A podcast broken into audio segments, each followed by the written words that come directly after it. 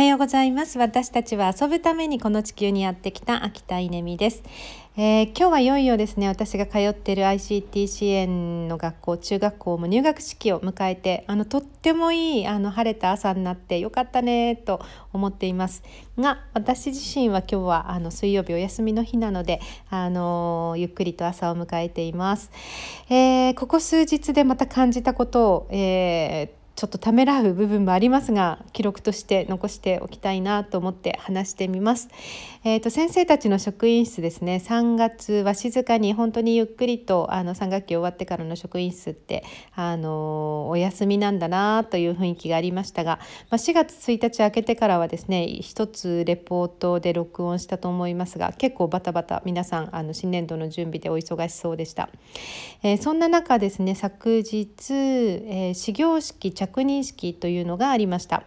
えー、私も着任ということであの参加をさせていただいたんですけれども、えー、どんなことがあったかというと、まあ、体育館で、えー、2年生3年生が、あのいるところに私たち新任の者が、え入場してで壇上から挨拶をするっていう、まあ、そういうセレモニーだったんですけど、えここでまた私言いたいことがあります。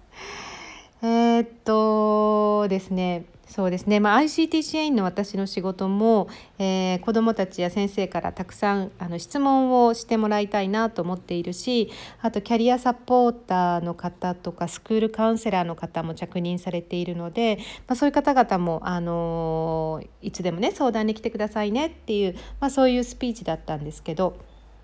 果たしてそのセレモニーがそうなっているかっていうのはすごく疑問で、えーと、セレモニーの会場、まあ、体育館すごい寒い、えー、ところなんですけど窓が開いていて、まあ、これはコロナ対策もあると思いますが子どもたちがですね制服を着て、まあ、マスクをつけて床に直接座ってるんですよね。椅子もなくて床にお尻をつけて座っているっていう状態があって、まあ、そこに私たちはです、まあ、先生たちはこうニコニコしてますよ。すごくあのフレンドリーでニコニコしてるんだけど立っていてそこに私たち新任の者たちが入っていき私たちはなんと壇上に上がって演台の奥から挨拶するっていう、まあ、そういう構成そういう流れなんですよね。これって子どもたちにどういう感情を抱かせるかというとやっぱりなんかこう上下関係ですよね。うん上下関係の関係性っていうのをすごくそのセレモニーの形自体が持ってるなで心理的安全性っていう言葉がまあ最近あのよく聞かれますがちょっと今あのググってみた説明を読んでみると、えー、心理的安全性とは他者からの反応に怯えたり羞恥心を感じたりすることなく羞恥心を感じたりすることなく自然体の自分をさらけ出すことができる状態を意味する。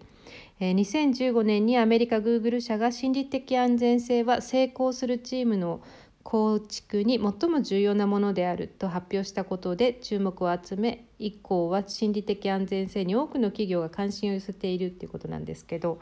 いやこの心理的安全性ってむちゃくちゃ大事だと思うんですよね。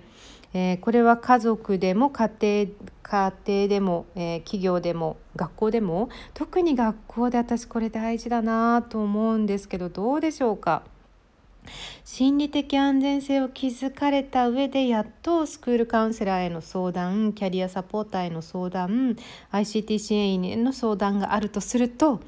あのセレモニーはちょっと違うなと感じました。